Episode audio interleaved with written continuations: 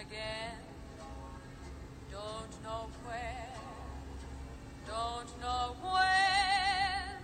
but I know we'll meet again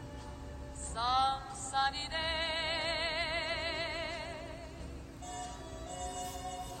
Keep smiling through, just like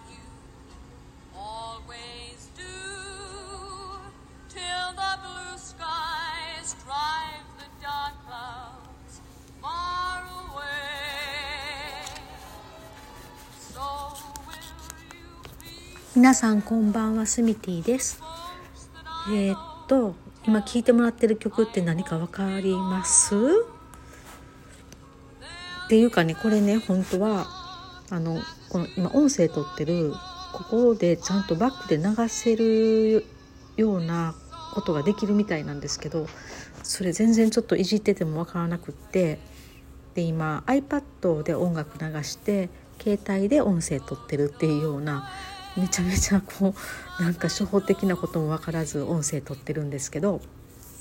これは「えー、と We Will Meet Again」っていう音楽です。えー、とそれ聞いてピンと来てくれはった人はすごいめっちゃ嬉しいんですけど今ちょうどあの神戸のマイコクリスマスっていうあのテーブルコーディネートのちょっとうるさいんかなこれ。ちょっとちっちゃくしよう。OK えっと、神戸のテーブルコーディネートの、まあ、イベントっていうのかな？をしていて、まあ、1ヶ月の展示をしてたんですけど12月25日で一応終了します。でそのあの時の招待テーブルっていうことで私テーブルを作らせてもらったんですけど、まあ、その、えっと、テーブルの名前が、まあ「We Will Meet Again」っていう名前で一応展示をしてます。これね皆さんご存知ですか？このフレーズ。まあ、イギリス好きな方とかあのは多分ご存知かなっていうふうに思うんですけどこの4月にエリザベス女王がまあ英国と世界に向けて、えー、と発信したスピーチなんですけど大体あのエリザベス女王ってクリスマスの時のスピーチと何の時かちょっと忘れたんですけどこのコロナのねこういう4月にしたスピーチってすごく異例みたいででまあその時に最後締めくくった言葉が「We will meet again」またお会いしましょうっていう言葉で、まあ、締められたのがすごい話題になったんですけどっていうのも、えー、と第二次世界大戦の時にもこの言葉っていうのがすごくあの国民の皆さんに響いたフレーズなんですけどね。まあそのえー、と映画が一応できたんです第二次世界大戦の兵士があの兵士の方に向けての映画っていうのができて今聴いていただいた音楽はその映画の、まあ、主題歌になってるそういう曲です。なんかすごいレトロでなんかクラシックでなんかすごい私いい曲やなと思いながら最近よく聴いてるんですけどそれでですね、まあ、あの今回なぜ私がこの題名でテーブルを作ったかっていうと降りてきました。なんかやっぱりこまだねコロナの最中っていうことで本当海外との行き来も全然まだ自由にならないし、まあ、そういうイメージを持ちながらどんなテーブルにしようかなってすごい考えてたんですけど、まあ、このエリザベス女王が、えっとまあ、すごく最後に使われたフレーズを題材にして一応今回テーブルを作ってみたんですけど、まあ、ちょっと今回のテーブルね本当に一つずつ紐解くとすごい勉強になるテーブルに一応してあります。まあ、あのキーワードとしては、えっ、とね、アドベントカレンダーとかあとオレンジポマンダーとかあとはクリスマスクラッカー。そしてクリスマスプディング。とかね。あとは常緑樹とか、まあ、いろんなあの英国のクリスマスの意味を込めて一応テーブル作ったんですけども。またねちょっと一つずつ紐解いていくとすごく勉強になるんでしていこうかなとは思うんですけどそんなん言ってるうちにクリスマス終わりそうやなというふうに思っちゃってるんですけどね。まあえっと、ちょっと何かピックアップしてお話ししようかなって思うんですけどいつもねこのね音声ってね実はねめちゃめちゃ突発的に今撮ろうっていうふうに思って何にもネタ考えずに喋ってるんですよ。大体ねあちょっとこの「We Will Meet Again」今日ちょっと題材にして喋ろうかなっていうふうには思うんですけどこれ何にもミンと喋ってるんであの行き当たりばったりなんでねこんなんでいいんかなと思いながらいつも撮ってます。でそうやな。何何をちょっとピックアップしようかなって。あまずそうですね。アドベントカレンダーっていうのを今回テーブル上で表現してるんですけどもあのちゃんと私写真アップしてなかったかな。なのでまた写真ちょっとアップしようと思います。でアドベントカレンダーって皆さんごぜんご存知ですかね？まずあのアドベントっていうのが何なのっていう感じだと思うんですけどアドベントっていうのは、まあ、12月25日がクリスあのクリスマスなんですけどこれはやっぱりキリストが誕生した日ってを祝うっていうことですよね。でこのクリあのキリストが誕生したのを祝う、まあ、4週間前から一応そのお祝いの準備を始めるんですけどもそれが一応ねアドベントって言って、まあ、キリストが誕生するまでまあ、いろんな準備をしてクリスマスをすごく楽しむっていうそういう期間になってます。まあ、あのいろいろやることあるんですけど、まあ、4週間なんで1週間ごとにあのキャンドルを火をつけて1つずつ燃やして、まあ、4つ揃ったらクリスマスが来るとかあとはそうですよね。あのクリスマスプディング作るっていうのは皆さんご存知ですかね。あの今回のテーブルにもクリスマスプディングを一応作って置いてます。でそのアドベントカレンダーは何にしたかっていうと今回ね60個の、えっと、アクリルのマス。だから普通あのお酒のマスあるじゃないですか。あれのアクリルのねマスマスっていうそういう商品があるんですけども私何回かあの阪急百貨店さんとかそういうところでクリスマスのテーブルとかねお正月のテーブルっていうのを、まあ、あのご依頼いただいて作ったりしてたんですけどもその時にもねよく使わせてもらってたアクリルのマスっていうのを今回60個ね使ってまあ言ったらますますシャンパンタワーみたいななんかこうタワーにして一応クリスマスツリーに見立ててるんですよ。でそこにはあの吉祥紋とか日本のね縁起のいい文様なんかが描かれていてであのそこの中に一応ね日にちを書いたあの、まあ、葉っぱっていうかバラの花びらに見立てたあの薄いカードを入れてるんですけどそこにいろいろなまあ、お茶とかあとお干菓子とかそういうのを入れてます。なので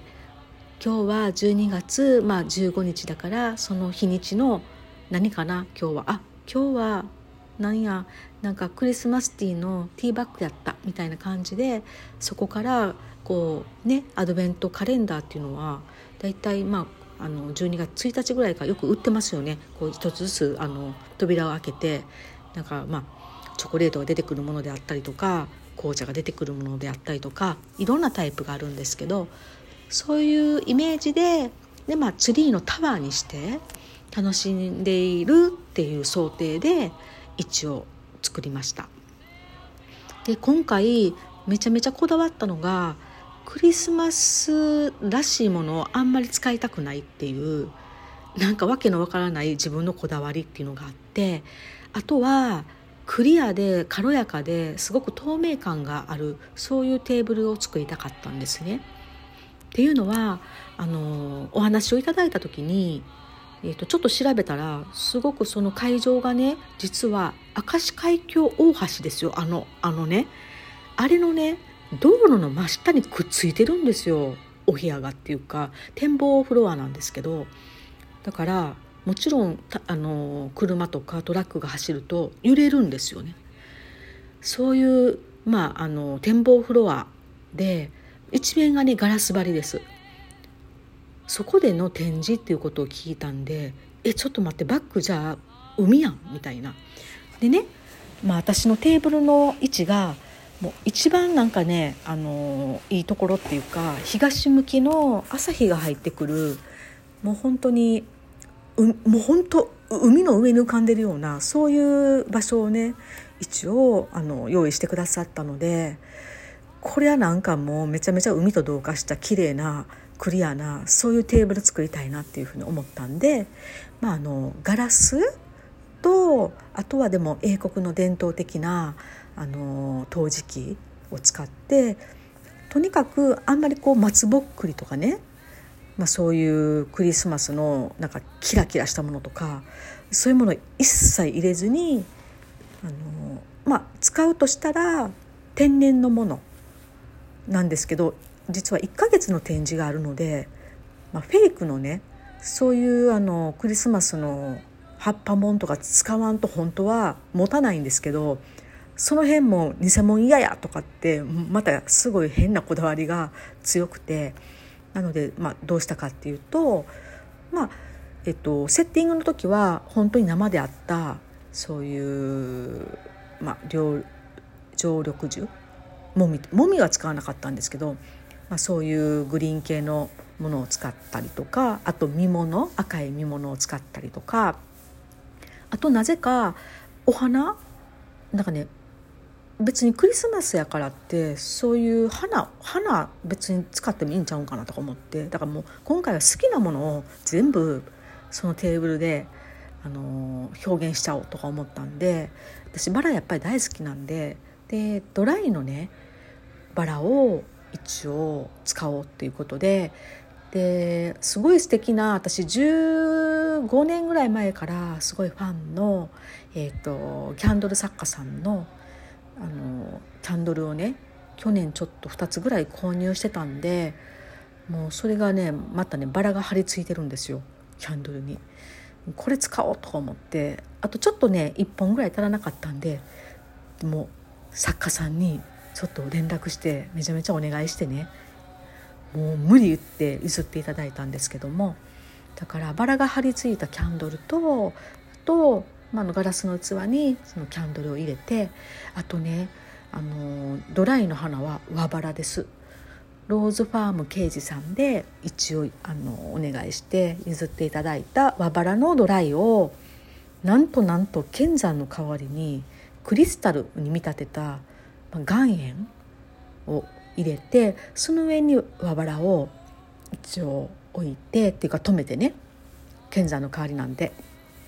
そんな感じであのちょっとグリーンっていうか華やいだものは使ってセッティングしてます。めちゃめちゃ可愛いですよそれでやっぱり海やったんで岩塩にしてめちゃめちゃ良かったなっていうふうに思ってるんですけどまあそういうのもねちょっと知ってみてもらうとへえへえっていうまあ先生えらいこだわってっていうちょっと頭おかしいんちゃうかなっていうふうに、まあ、頭おかしくて私全然いいんですけどそういうふうに思って思いながら楽しんでもらえるかなっていうふうには思ってます。まあ、そんなんで何の話でした？アドベントカレンダーと？あクリスマスプディングやね。あそうそう。クリスマスプディングっていうのは皆さん食べたことありますかね？もうねうちでもねクリスマスにクリスマスプディングを本当にもう何回も出してすごい馴染みのあるものなんですけどこれあのクリスマスの日にねイギリスなんかはクリスマスディナーっていうのを食べるんですけどもまああのあれですよねローストターキーとかねそれにクランベリーソースとかグレービグレービーソースをかけて食べてで、えーと、エリザベス女王のクリスマススピーチを聞いてでねディナーっていう風に言うんですけどまあ大体1時ぐらいからスピーチ聞いてっていう、まあ、お昼から始まってるわけなんですけどそのディナーっていう定義が一日の中で一番豪華な食事っていうようなそういう定義になってるのでクリスマスはお昼からそういう感じでお食事を始めます。そして締めはやっぱりクリスマスプディングっていうことでこのクリスマスプディングもねこのアドベントが始まる頃から作り出すんですけど、まあ、正確に言うとその1週間前アドベントが始まる1週間前アドベントは、えっと、クリスマスの4週間前の11月30日に近い日曜日から始まります。でクリスマスプディングはその1週間前だから、まあ、5週間前ですよねクリスマスの。その日にねステあの Stir-up Sunday っていう、うん、クリスマスプディングを作る日っていうのがあるんですけどその日に一応作ります。何が入ってるかっていうと、まあ、パン粉とかあとね豚とか牛の油スウェットっていうふうに言うんですけどそれを入れてあと卵とかレーズンとかドライフルーツとかあとはスパイスですよねやっぱり。でナツメグとかシナモンとか、まあ、そういうものを一応ブワッとぶっ込んででねえー、っと混ぜるんですけどその混ぜ方にも一応うんと決まりがあって東から西へ混ぜるっていうのが一応決まりです。っていうのは、えっと、1月あクリスマスにキリストが誕生してそれを祝うために東方からあの3人の賢者っていうのがやってくるんですけどだから東から西にね一応クリあのやってくるわけなんです。それなのでまあクリスクリスマスプディングも東から西へ混ぜるっていう家族でね順番に混ぜていきます。でその時に一応いろいろねお願い事をするんですけどもで最後に入れるのが一応6ペンスの硬貨を入れます。でね私のクリスマスのねテーブルね見てほしいんですけどそのクリスマスプディングねどどどうやって表現しようかなと思ってっていうのは1ヶ月も置いとくんで本物のクリスマスプディングね置いちゃうとそれでねまたねあありがたいんかちょっとあのありがたないんか分かんないですけどすごい日差しがきついんですよねだから花も枯れちゃうしろうそくもねなんかね溶けちゃうっていうふうに聞いたんでまああのクリスマスプディングを置くわけにはいかんなって思ったのでものすごい苦肉の策でクリスマスプディングのあの器を